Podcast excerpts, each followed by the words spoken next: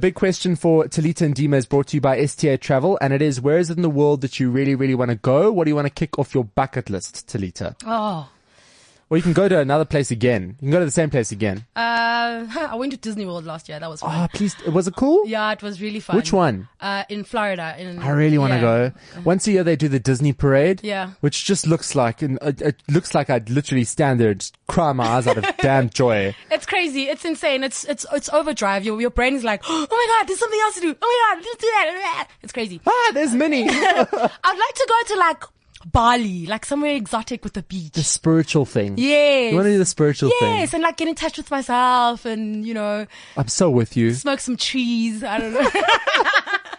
Something to that effect. Yeah. But the spiritual thing was like a pretty, um, I love swimming. I love the beach. Um, I, I, I swam a lot when I was a kid. I swam Yeah. for a club. Like it was insane. And, uh, my parents were insane. Actually, think about it. My parents were crazy.